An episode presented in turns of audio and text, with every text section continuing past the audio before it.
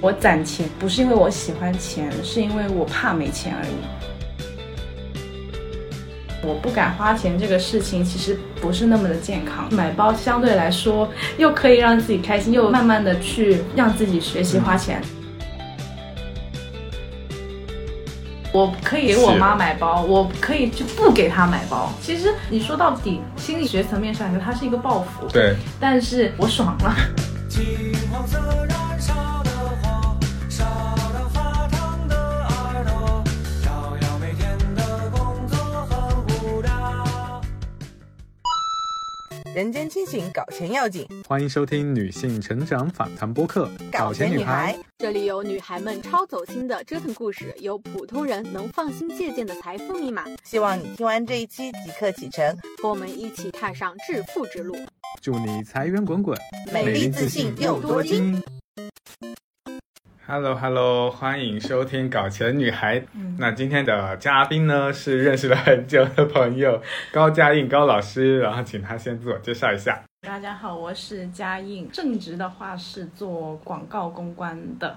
然后副业的话，开始的话是拍摄，呃，做设计嘛，然后做一些广告策划啊，还有后面会去做一些整理师。后来跟男朋友搞了一个风水账号之后呢，我们也会出一些风水的周边，对，嗯，所以就是全方位的，不但全搞方位的钱，搞钱。 对，对，反正大概总结一下就是，呃，高老师有一份稳定的叫广告公司的工作，同时副业做过呃摄影师、设计师，对，然后现在博主呃是小红书博主、嗯对吧？然后跟男朋友有一个风水的 CP 组合， CP 组合叫吉星 高照，对，吉星高照救啊、命大家可以去关注一下。对。现在应该有一万多粉现在是快两万两万了，嗯两万已经两万，然后 B 站那边有一万，哦，对，还有 B 站，对，差不多。嗯，嗯那你现在收入结构方便说一下这个板块的比例吗？比例的话，嗯，百分之多少这样子？毕业的时候广告公司收入很低的嘛，几千块，几千块嗯钱，然后你扣完税就基本再交完房租就没有了。然后那个时候是一边在拍照一边做设计的东西，这种其实还蛮暴利的，嗯我感觉啊。可在是那那个时候年代你是素人嘛，就没有什么名气的。对对，对，就是素人，然后靠朋友的那种。但是对于我那份正职的工资来说，肯定就是暴利了。嗯，对，然后所以那个时候是副业的收入肯定是超过主业的，因为主业钱太少了。之前有一段时间的心态是，哎，感觉现在的正职工资肯定会慢慢涨起来的嗯嘛，副业可能就不需要那么多的收入了。然后我我有一段时间会相对来说放缓一点，嗯，但是因为你前期已经积累了一定的资源或者怎么样的，那有些人会主动找上门，你不能说是被动，但只是嗯你没有以前那么主动了。对，所以我感觉就是，比如说，而且我嗯随们缘现接单。对，而且比如说我们现在卖东西，你把产品设计完了放在上面，它持续一直卖，一直对卖对就 OK 了。对，那结构其实我感觉，嗯，它不太不一定，那每个月的其实不太一定。嗯，如果按年来算呢，按年占来比有算办的法话，衡量出来，主业肯定超过一半收入。对，这是现在肯定是嗯的，以前就 肯定不是 的。对，现在的话肯定是收超过一半的。嗯，嗯，那我还蛮好奇，因为你博主的账号，我觉得。呃，粉丝也还不错啦。虽然你说涨粉很慢哦，而且你嗯也开始做周边，还有自己的这个粉丝群，对，呃，我觉得他们有也有在找你们做一些就是服务嘛，就是咨询一些风水啊什么，嗯就这一块是收费吗？这个是收费，但是他这原本就是我男朋友自己的，因为他是全职的风水师，反正钱没到你这里是吧？ 偶尔会想要找他抽一下 成，偶尔非常偶尔，但这个肯定不是我这边的一个收嗯入。嗯，那你那个摄影的话，现在大概副业的嗯现在摄影的活其实会接占的比比较少，嗯，但是去年去年我可能就做了两三单这个样子，嗯但是摄影还是一个暴利吧，占比的话，其实这个就比较少了。嗯我感觉我其实更多的副业的主要副业的主要收入还是通过一些广告策划的内容嗯去嗯获获得。嗯，对，我很好奇啊，就是你是一开始就很确定说不能光靠工资来过活，然后就是很明确说我一定要通过各种多样的方式来搞钱，来有一些收入，还是说慢慢的有一天开窍了？开窍了。嗯我是觉得说，我可能没有那么明确说哦，我一定要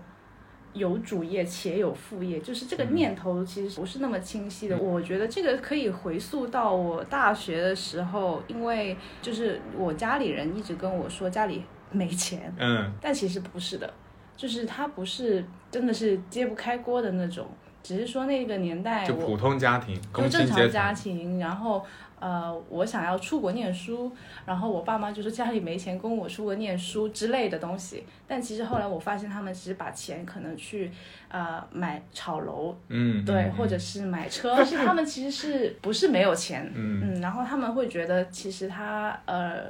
把钱放到我身上投资，还不如投资到嗯房子那边去嘛。，就是，呃，所以那个时候一直被家里灌输的的念头就是没钱，所以嗯我那个年代就。自从就是可能大二大三的时候，我就一直去开始工作啊、实习啊，然后去开始拍照，嗯然后去自己去赚钱嘛。嗯嗯，然后到了毕业了嘛，那你你那个时候不可能一下子就放下那个东西的，所以你就把它形成了一个习惯，嗯然后对，就是一个持续你的大东学西的时候，摄影的你的这个技能，大概每个月能给你在那时候大那概多个少时收候入？就是也有几千块钱，两每个三千，呃，更多吧？有偶尔会更多，但那非基常本好了，在同还学好里算对啊， 零花钱很足了。 是的，但是嗯因为我那个年代，因为经常跑来跑去，就是会经常这里去那里去，然嗯后来开始来上海去这这那那的嘛，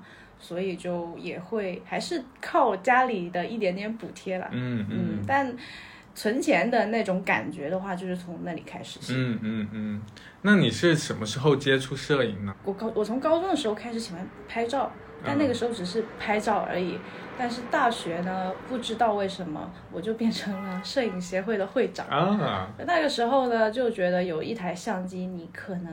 可以开始去干点什么。那个时候不是很流行帮别人拍毕业照嘛，那对种写真啊，个人写真啊，那种。你的发家史就是拍毕业照吗？其实我的发家史还不是在大学的里。哦，那是什么？高我中？在高中的时就开候始就拍了赚了第一桶金，但是是不是靠拍照的。那是干 嘛？我高高中的时候，通过卖班服，每一年会有那个校运会嘛，嗯校运会每个班又会要求自己做每个班的特色的服装，那我就去找了个 vendor，然后可能。可能那个时候班服可能呃厂价的话，你可能四四十块钱，然后嗯我就在班里卖，可能每个班卖可能卖四十几或五十块钱一件，那我就从中获利了几千块钱。哇，哦这个是我啊因为你这个盈利点呃盈利的份额也就几块钱啊。没错，就一两块钱。对啊，一件一两块钱，然然后后一个班五十个人，哇哦然后对，卖了然后十几个班吧你哪怕卖个，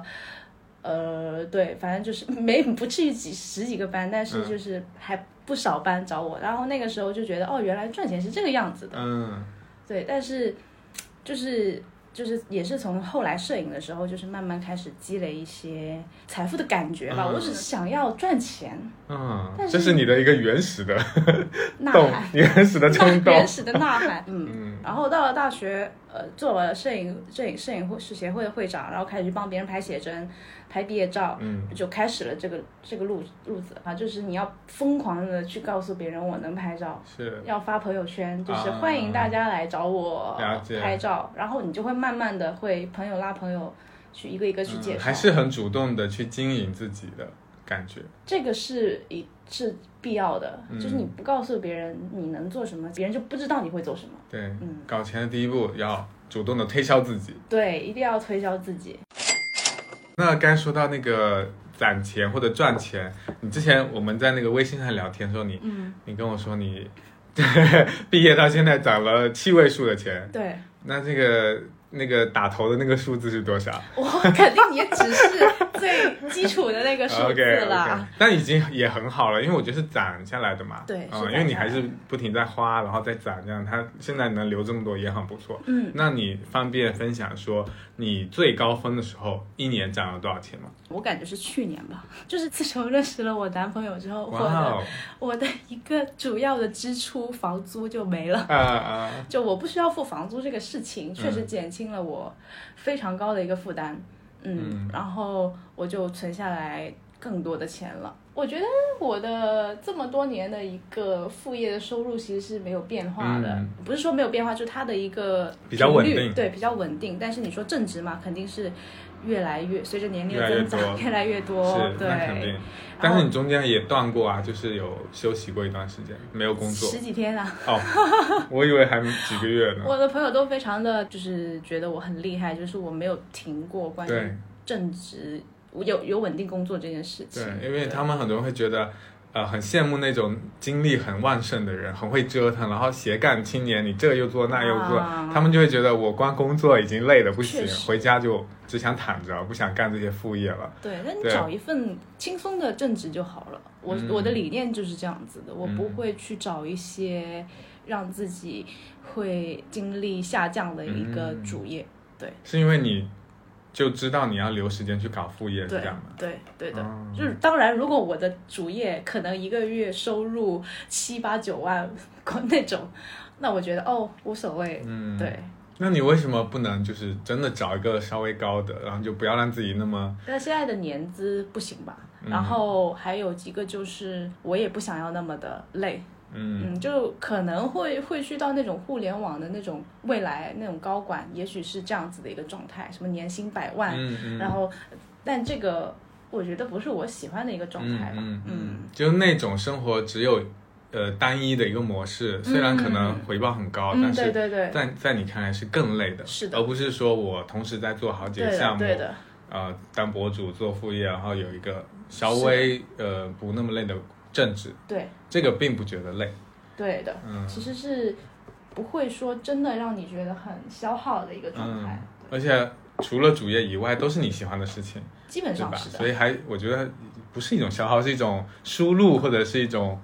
另一种充电。对，除了你刚才提到搞钱嘛，嗯，就是我觉得攒钱也是实现财富自由一个很重要的方式。没错呃，你光靠搞钱，不懂得理财，那钱很快也会流没失错没掉。错。嗯，所以理财这一块，我不知道你自己平时会不会有什么小的攒钱或理财的小窍门？嗯，窍门啊，不至于，只能说是一些体验吧。嗯嗯，就心得。是前两年，我记得两三年前，呃，那个时时间段不是有一段基金很疯嘛，嗯那对段对时间对在大涨，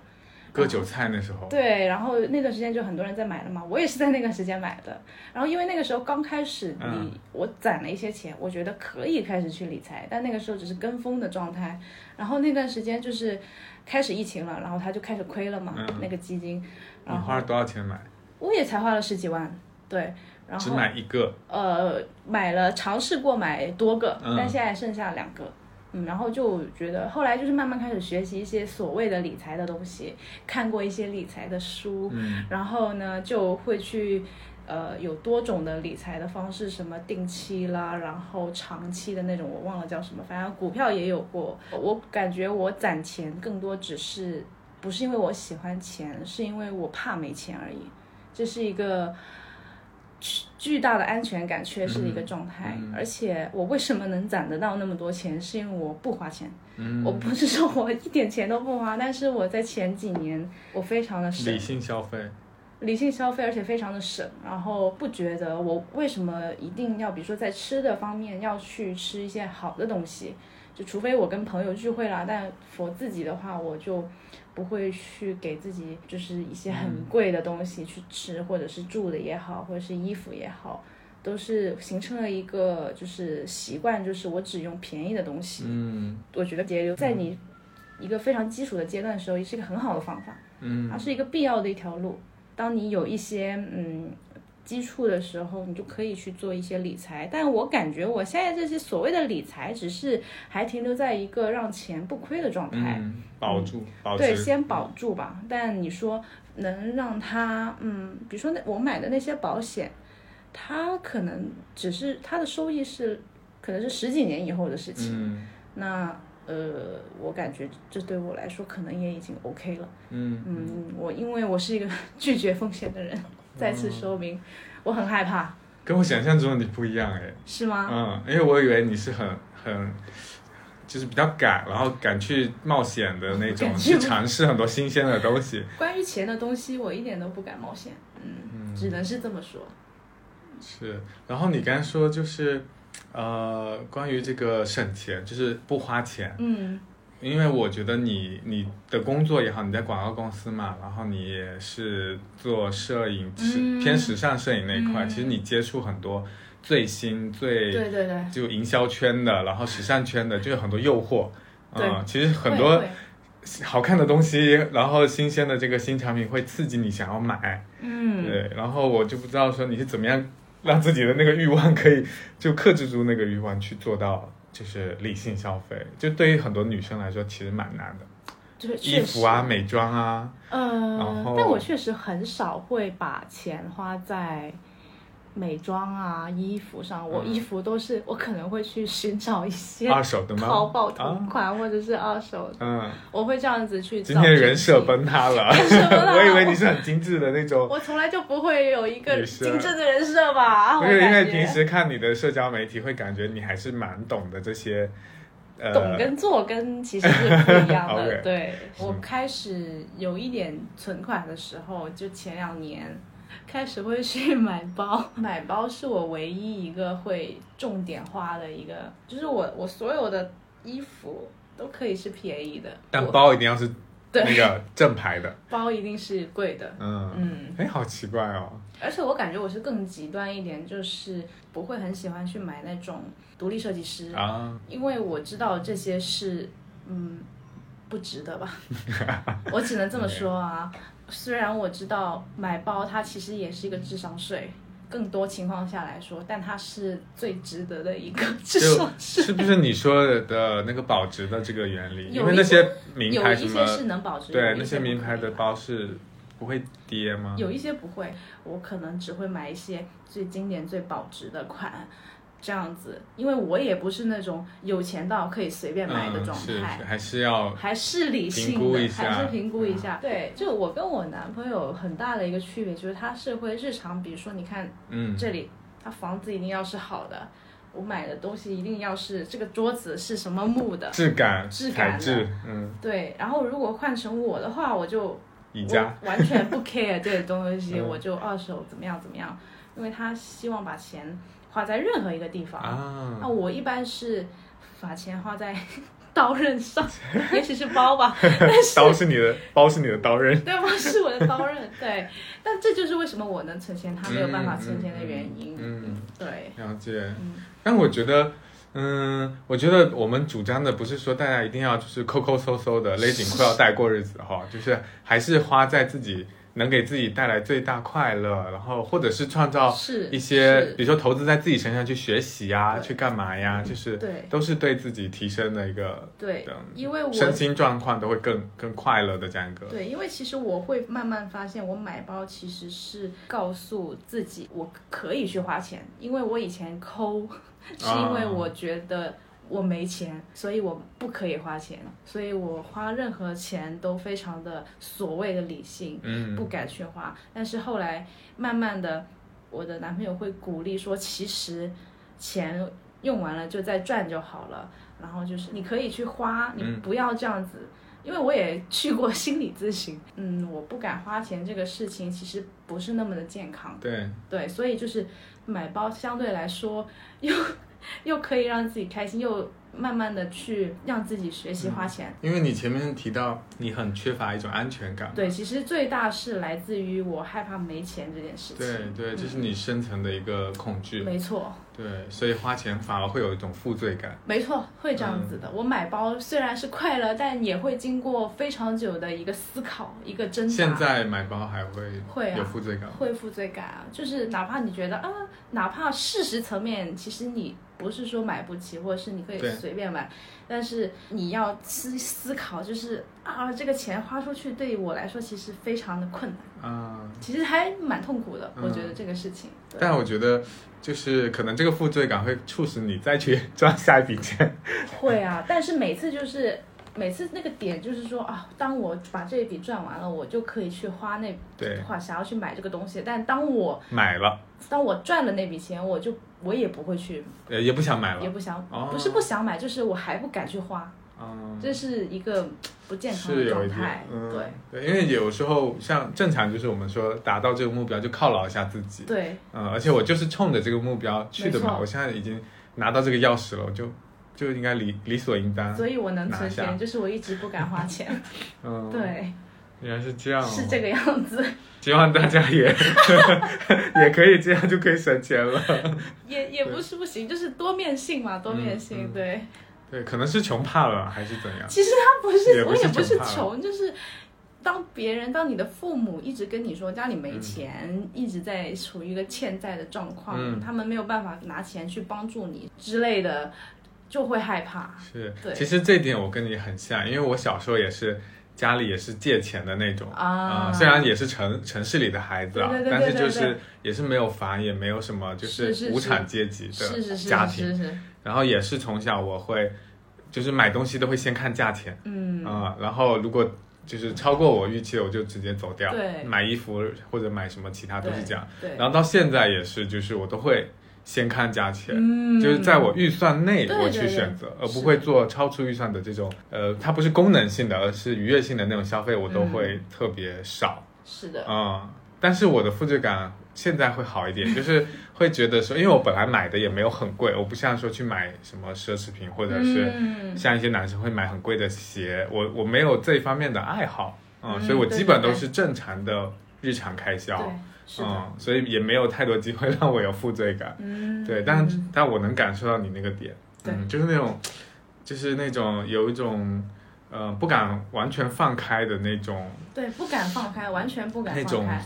压力，我觉得是一种压力确。实，嗯，确实就很很害怕。嗯我觉得现在这个状态是，呃，我现在不是到了那个所谓的什么几位数的那个状态嗯嘛？其实我发现，在上海其实根本干不了对呀、什么七位数算什么？根本不算什么。所以我就觉得这跟我以前的状态其实完全没有分别，它没有让我觉得更更更安全了。嗯，对有更不安全吗？也那那没有啊说就差更不安多全，因为、嗯因为起码我们 之前、呃相对来说更安全一点，是我觉得，比如说我们两个，就我和我男朋友或者我家里人谁生病了，我们有钱去， 这这是我的底嗯是线，是，这很是我现的实。底线，对，对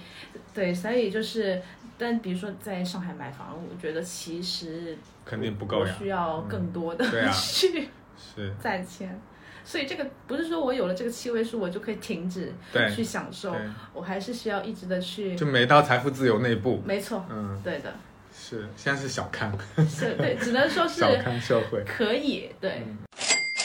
那你刚才说到的省钱的 tips，一个就是说呃理性消费，对，理性嗯消，费然，后呃理性消费，但是偶尔可以有一些犒劳自己的消费是，对的。嗯，还有没有什么其他的？我身边很多人也会说啊，什么很羡慕你这样子的状态，嗯说想要去搞副业，不知道做什么副业。其实我感觉他们说这些话的人，更多只是不敢而已。嗯嗯，就是没有说想清楚、想不清楚这个事情。我觉得是你要先开始让自己动起来，动起先来做，嗯你才会有这个感觉。嗯嗯，而且我感觉，你要成为一些财富自由的状态，就是那真正的财富自由状态是看命运的。啊，你要做生意做成功或怎么样的，那我们现在处于一个普通人的状态的话，能变成现在这个样子，已经是很不错了。嗯，对我们没有说那种有身家几个亿的那种命运的话，能你就安分守己的去努力的赚普通对的对钱，，对，就很好了。是的，对。所以就你，我邀请你的时候，你还担心说你够不够格嘛？你说，哎呀，我这点钱够上这个节 目吗？有说服力吗？啊我 然后我就说有啊，因为我们这个节目的定位就是让更多普通的嗯人、普通的女生，然后知道说其实呃搞钱没有那么难，或者说每个人其实都有机会去创造属于你想要的生活。嗯啊然后这个努力的方式，或者是搞钱的方式，可能就是在日常一些你忽略忽略的地方。对，没错。啊，你稍微注意一下，那你的收入就可以得到一些改善。对，而且一定要不断的跟别人讲，你可以做什么。嗯，对，比如说我刚开始做整理师的时候，我也是发了好多条朋友圈，啊啊发了对好多条文章，然后大家就会开始知道有这个观念，因为因为我以因前为这个行业很小众，因为很小众，然后大家也会开始发现，哎，你为什么你会开始做做做这个东西？然后会大家可能会开始去了解嘛。然后，而且我当时很好笑，也不是很很好笑吧，啊也是一个体会，就是我们我我以前做广告那个行业，可能更多接触的是一些什么奢侈品品牌啊。类似这种所谓的高级的生活方式嘛，但后来我想了一下，为什么那种微商这么容易就提车呢？对吧？后来我觉得他们所谓我们以前可能不是那么看得起的那种所谓的传销方式、对营销方式，它是最直接的。所以我就觉得，大家其实那些人其实很勇敢的，嗯然后我会就会各种的勇敢的告诉别人，他在做什么？对，会在做什么，然后不断的去，其实这也是一种广告啦，就是对让别人形成一个记忆，对，这个是非常重要的一个事情，嗯嗯对，但其实我觉得你这个点也没错，就是说你要不断的强化你的个人的这个标签或对者你的个人形象是的，让别人知道你在做什么。对，但是很多人其实找不到找不他到的那这个个。定位，对这个定位，说，哎，我没有什么特殊的技能，我好像长得也不好看，我也没什么特色，嗯我怎么样去打造我自己的个人品牌呢？或这者是个人的这个 IP 呢？我还是觉得说，你更多时候你要先动起来吧。就比如说说啊、我学习了拍视频，我可以拍视频，嗯，我可以剪视频，呃，那你就先跟别人说你可以剪视频好了。嗯对，就是你先做了，你才可以知道你自己是一个什么样子嗯的嗯嗯。东西。所以对其实每一个标签背后是你自己已经积淀过，在这个方向积累过一一些尝试了，是的，确定是 work 的，是可以变现的，嗯，才能真的成为你的那个标签。起码我自己是这个样子的，嗯对，就相对来说，我觉得实行动和规划有些东西是不可分分开嗯的，就是你规划确实是有时候是必要的。比如说，我觉得我今年我们吉星高照应该要做一些什么东西，我们那个粉丝群也是因为我我我有一天在做规划的时候说我要做社群，是我们才开始做的，但是，嗯。也有很多东西是我们因为有了这个社群，我才跟别人说我有社群的。嗯，对，就是这个样子。了解。呃，为什么会想要做风水博主呢？当时只是说，我当时不是在做整理这件事嘛，对呀、你应该做整理师博主才哦是对的，啊，想要开始做整理或者摄影博主。 对之类的这个内容的。然后后来呢，那个时候我有个朋友在跟我聊，他就说啊，你相不相信风水这个事情？我说哦，我可是个广东人，怎么样怎么样的， 肯定信吗是相信嗯相信的。然后后来我就不断在跟别人推销，我想做整理师，嗯哎、说不定也可以去跟风水结合这个事情，别人就 get 到了我的一些。朋友就 get 到了，所以就把我现在的这个叫男朋友 这个叫男朋友。推荐了给我，嗯我们才认识的。哦因为我当时只是想找他去合作，说啊，我们要不要去做一些风水的一些什么整理的一些内容，才变成了现在这个样子。嗯对，才会说，但是做风水博主其实也是一个非常偶然的东西，因为我们一开始只是想做周边，嗯做内容是因为我当时开始运营自己的小红书，想要去拍东西，然后他以前也会自己去拍一些风水内容的东西，然后我们就很偶尔的说啊，我们去宜家拍一集宜家的风水好物吧。然后我们就拍了，然后那个视频就火了。嗯然后有了第一波流量，你就会去想要抓住，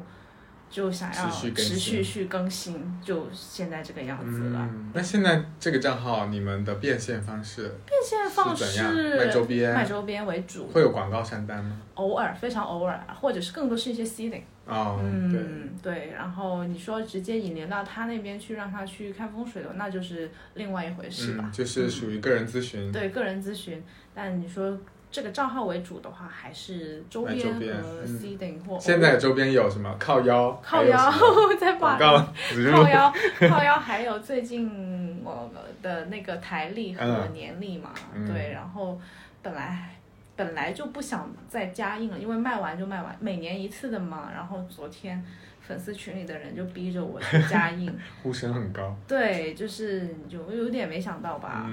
嗯，那你有没有尝试过就是中间可以让自己躺平不做事儿的一段时间，就是很少让自己放空，很少会有这样的状态，没有办法。就是我本来就是一个非常喜欢计划每一天做什么的人，啊然后后来，尤其是跟我男朋友在一起之后，我发现自己的一个毛病嗯就是我没有办法休息，不够松弛，我真的很不一松直弛盯。着那个，对对对对很紧绷，因为因为像他是那种随时就可以 躺下来的状态，啊但我完全不可以，我连甚至我躺下来这件事情，它要成为我规划的一个部分。就是比如说我想要休息了，我一定要规定，我可能会找个时间去安排这个休息，啊但我没有办法，半小时我现在一想小休时。 息，所以我马上就可以休息。这个是一个很严重的，嗯，那你生活就很有规律，我只能说这是一个好处 吧。对，但其实也是嗯伴随着一些不安全感吧。是，嗯，那就是在金钱这一方面，你肯定也是会有规划说，比如说今年的消费额度只能是多少，嗯然后今今年的财富目标是多少，嗯也会有这种规划性吗？我只是从上一年开始会去做一个记录，嗯，然后现在会看到自己说一个财富的配比，就比如说嗯你投资放了多少钱，占比，你的怎么什么放了多少钱，你我只会看到，但我也没有说记录我花多少钱，我只会一直的就是成为就是让花少一点钱这个事情一直是我的一个习惯。嗯，那现在你觉得钱对你来说意味着什么呢？对我来说就意味着安全，很挺害怕，挺听起来其实挺负面的，嗯但是就是。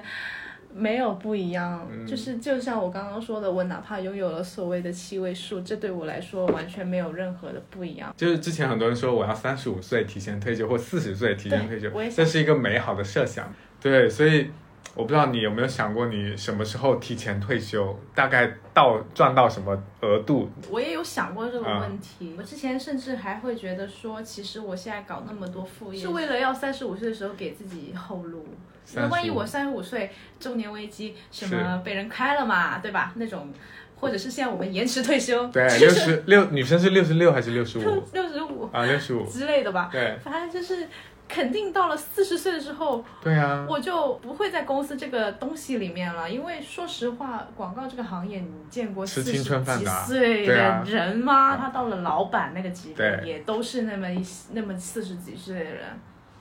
所以我会觉得说啊，如果真的到时候被开了，OK，我可以卖卖我的东西，对我可以去帮别人整理整理，我可以去拍拍东西，嗯，对，所以就是我当时会觉得说，哦，原来我给自己留了那么多的后路。然后，但你说，呃，你说我到时候会真的是，嗯，想要说什么三十五岁提前退休这种，我现在的想法倒有一点变化。嗯，是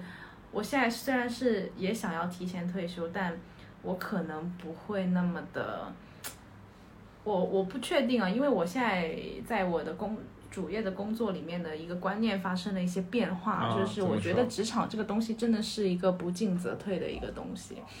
就是因为我不是去了一个所谓的甲方的公司嘛，就是它整个体系跟以前是完全就很大变化，它没那么相对来说没那么多的自由度吧，嗯，它更多是关注在一些人际关系上的一些啊处理，可能这个你会比我有一是多一是些的体会吧。哪怕我之前在一个商业地产里面，它也是一个甲方，但它一个规模很小，我能轻松的应对。但在一些大的甲方里面，其实这个东西很难。对，我一开始是想要放弃的，后来我觉得我不不想放弃，我觉得我自己不应该这么轻易的就说放弃这个事情，我去开始学习这一套体系，嗯这一套的生存法则。我后来觉得，哎，那是不是我到了到十到了三十五岁的时候，我的心态会不会不一样呢？我留个问题给自己，就是说不定我到时候会变成那种事业型的那种，啊想要去争上去的那种人。董明珠、我不确定，但是张 兰，我我因为我以前是完全拒绝这样子的一个想法，我只是开了一个新的思路给自嗯己。但你说到时候是接受这个现实，还是说我还是想往前冲？我现在已嗯经嗯没有办法很直接的告诉自己这个对答，案。可能那时候就是你有你有想变成搞事业，但是对也有可能你就想躺平。没错，嗯对，是确实是。但是前提还是得有选择的这个权利或对者的空间。那对的这个东西可能就是钱给对你的这个选没择错的是的余。是的地和后路。嗯嗯，有钱的话你，我觉得对，因为你没钱，你可能就只能拼了，在那个时对候。对对对，确实确实是嗯，中年，然后上有老下有小，其实现在很多中年人都是这样的，我想他想就是就有被点害怕啊生活所迫嘛。其实有点害怕。对，因为谁不想要躺呢？谁不想要提前退休呢？就是如果在中年还想要拼的那种人，是值得加闪赞赏的。 对，因为他们就是就是有一种不服输的那种是的，冲劲儿。说不定我到时候就不服输呢。对，但是我觉得正常人就是到越到中年是越希望松弛，让自己慢下来，享受生活的。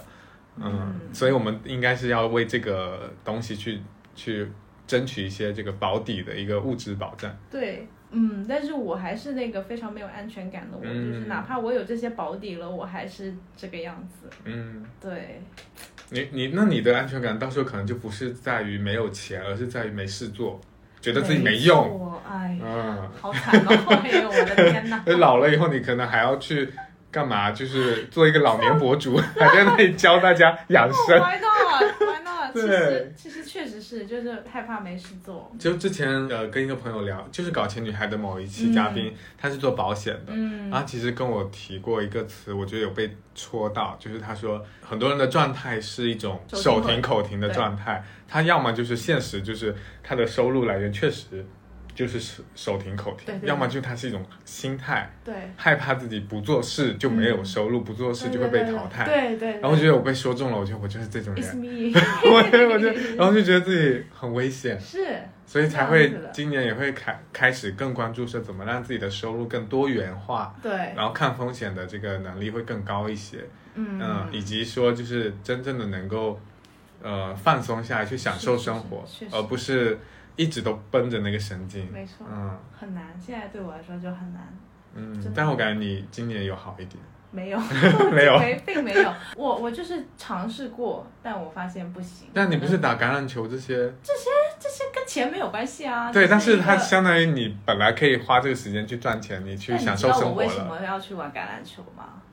呃，有内容可以发吗？不是，是我可以去认识人，哦，潜在的客户。耶呀，啊，或者是潜在的一些那又符合关系人，设了。对，又符合人设。 对，我以为你已经会懂得享受生活。 No，这这个我是带他去享受，哦但我的目的是为了保持联系。是，嗯因为你们副业还是需要这种 Yes 拓展人际。对的，对的。 人生嗯原来这么现实。 我就是我发现，就是以前我也不认同说别人说什么上海是一个很就大家嗯什么、很什么卷的城市很卷或者是很现实的这个城市，但是我现在会开始有点认同，但我觉得它不是一个负面的一个东西，它只能说是一个生存法则吧。对，但有些人习惯了，他他就习惯了。对，因为我在社交的情况下，我是我是舒服的，嗯我不是说不不不喜欢的。对对对我，我觉得这个 OK，并且我确实知道它能给我带来什么样的一个收益或者是收获。嗯呃，认识朋友，交流观点，哪怕最后他可能确实变成钱，就是嗯我男朋友来说，他就是觉得这个东西就是。不行，什么嗯然后松嗯弛，他不是这种他不是人这种人，嗯对，所以这就是我们能互补的一个、呃嗯，一个原因吧。那你有没有具体的例子，就是你通过就是社交或者是经营自己，不断的告诉别人你在做什么，获得了一些收入上的正向反馈？我觉得其实我非常享受我之前在那个地产那边的那个工作的那个状态，因为它确实是一个我的工种就是 PR 嘛，简而言之就是不断的去搜索，对，你可以活用你手上的所有的资源，然后你除了给公司带来就是收益或者是利益也好，什么带来各种的好的东西，你还可以给自己带来一个很嗯很好的东，就是很多的资源都积累在你资对自己身上。嗯然后这是对我是非常喜欢那样子的一个状态，而且因为大家在去跟你聊生意的时候，他同时会知道你是一个怎么样怎么样的人。嗯，对，我在那个时候获得了非常多的机会，获得了非常多的关注，嗯，同非常多的副业收 入。就呃，不能说是这样吧， 嗯就是你就是名或者利，也算是一种收入。嗯对对，肯定是的，所以我就觉得。这是所以为什么你哪怕你不是真的一个职业上的一个 PR，、嗯你想要去搞钱的时候，你还是要去做一个个人所谓的 PR，、这个嗯事情是非常重要的。对，活用你手上的资源，这个算是具体的例子嘛？嗯，就是有客户是通过比如说你的那份工作认识你以后，然后再对去找你个人的业务去对付费很多，嗯，或者是拍摄还是对风水，拍摄和风水都有。然后比如说有很多媒体采访过我们，对，那些媒体是在我那个工作的时候认识的，但是他会更关注你你个人做个的这人些做的事东情。西，嗯所以这个是挺好的非常好的一个那个。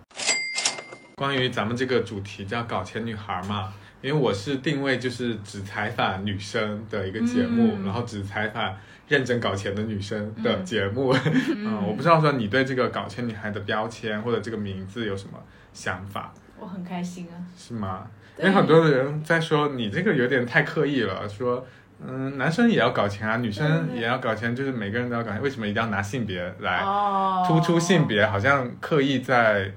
说拿这个当噱头是女权的感觉，嗯哦或者刻意树立一个就是你很尊重女性。对对，然后我是想说，其实大部分社会主流的观点还是觉得女人不用太有钱，哦，女人应该更哦回归家庭， OK 或者说哎，女孩子那么拼干什么呢？啊就是。呃，找个好人嫁了，然后就是你的呃精力应该花在更多是家庭里面对，或者是你可以更关注精神，甚至是外貌都可以，嗯但是不用那么哦精或者那么厉害。嗯嗯，所以就是好像大家很害怕女生很有钱，或者真的吗害怕一个很聪明的女生，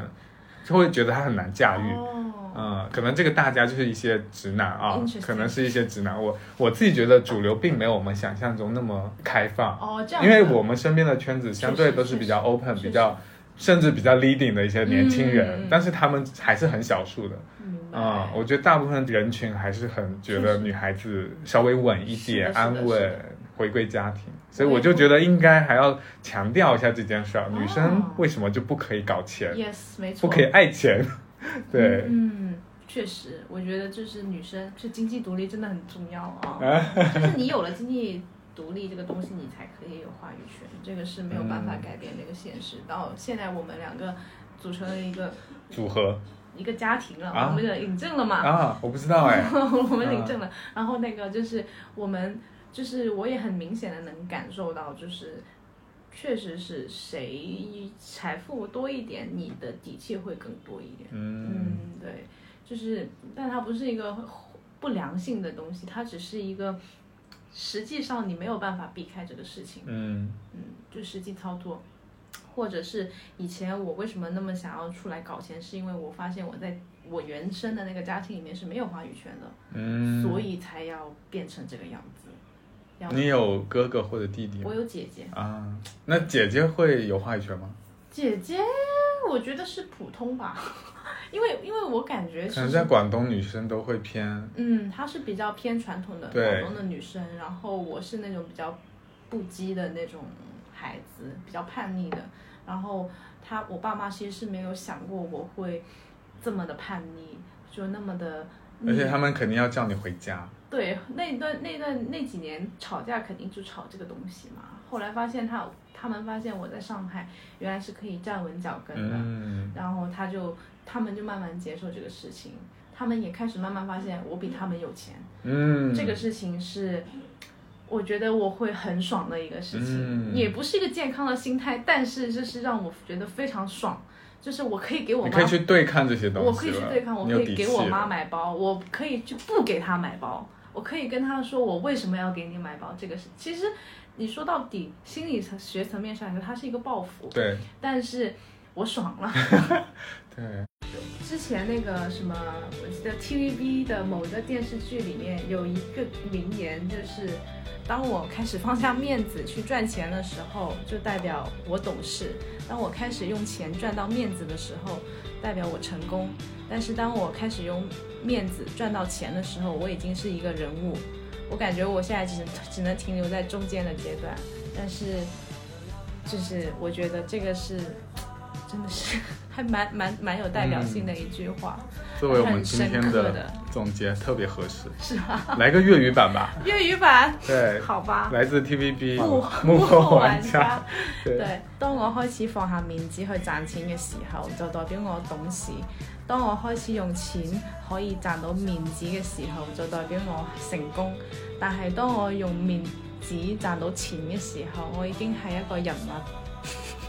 好羞 恥，啊救命！對，好對啊對，，嗯，挺好的，我觉得这很现实的一是个很现实的一个个东西总结。对嗯，我们其实不是为了那个成功，而是为了那一份自由。對，沒錯。嗯，OK 呃 OK，好的，感谢，感謝感謝，希望大家耶继续关注我们的节目，下期还会有新的呃搞钱女孩来分享财富密码。耶，嗯，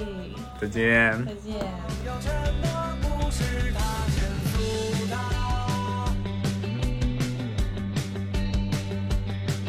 太诉他。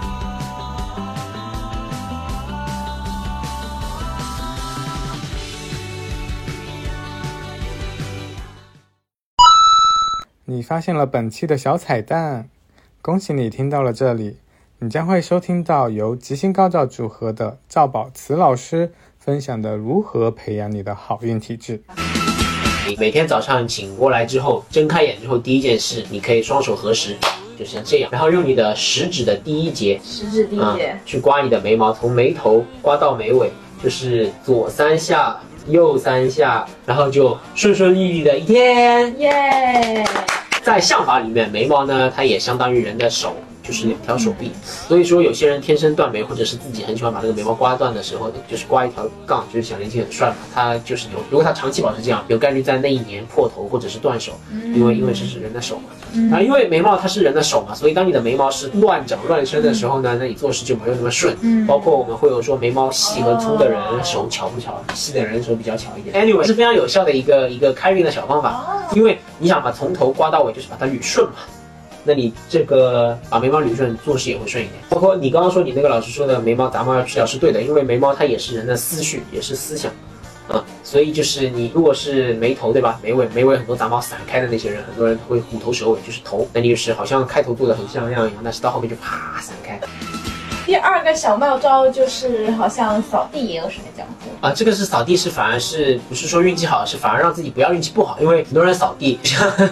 你去乡下或者是农村或者是沿街商铺，很多人都有这种大的毛病。嗯，他们喜欢把店里的灰全都往外去扫掉，嗯对对对对对尤其是他那有个上，他有个台阶嘛，就当然是高一点，当然防止水倒灌进去，然后他就把所有东西全都方便扫出去。对，方便是方便，但是你同时也是把你的运气给扫出去了。嗯扫地的话，你要从门外开始往外一扫，然后不要偷懒，用那个喷剂把那个把那个灰倒掉，就不要这样啪往外扫。包括很多人那个，你除非是洗你门前的那块明堂那块地啊，你如果是洗地的话，你倒水在外面刷刷刷那没问题。但是如果你是店里面，比如说有些什么其他的水啊，或者废水，包括有些沿街的铺，他们很喜欢那个刷牙，啊然后。好早上，噗，一口水就吐出去，这个就是泼水出门，全都是在散财的行为，就是不要做这种事情。吸尘器怎么办呀？嗯对就这是是得，但是它吸的就吸掉啊，就无所谓了吧？就是对啊，你只要不要往外扫嘛，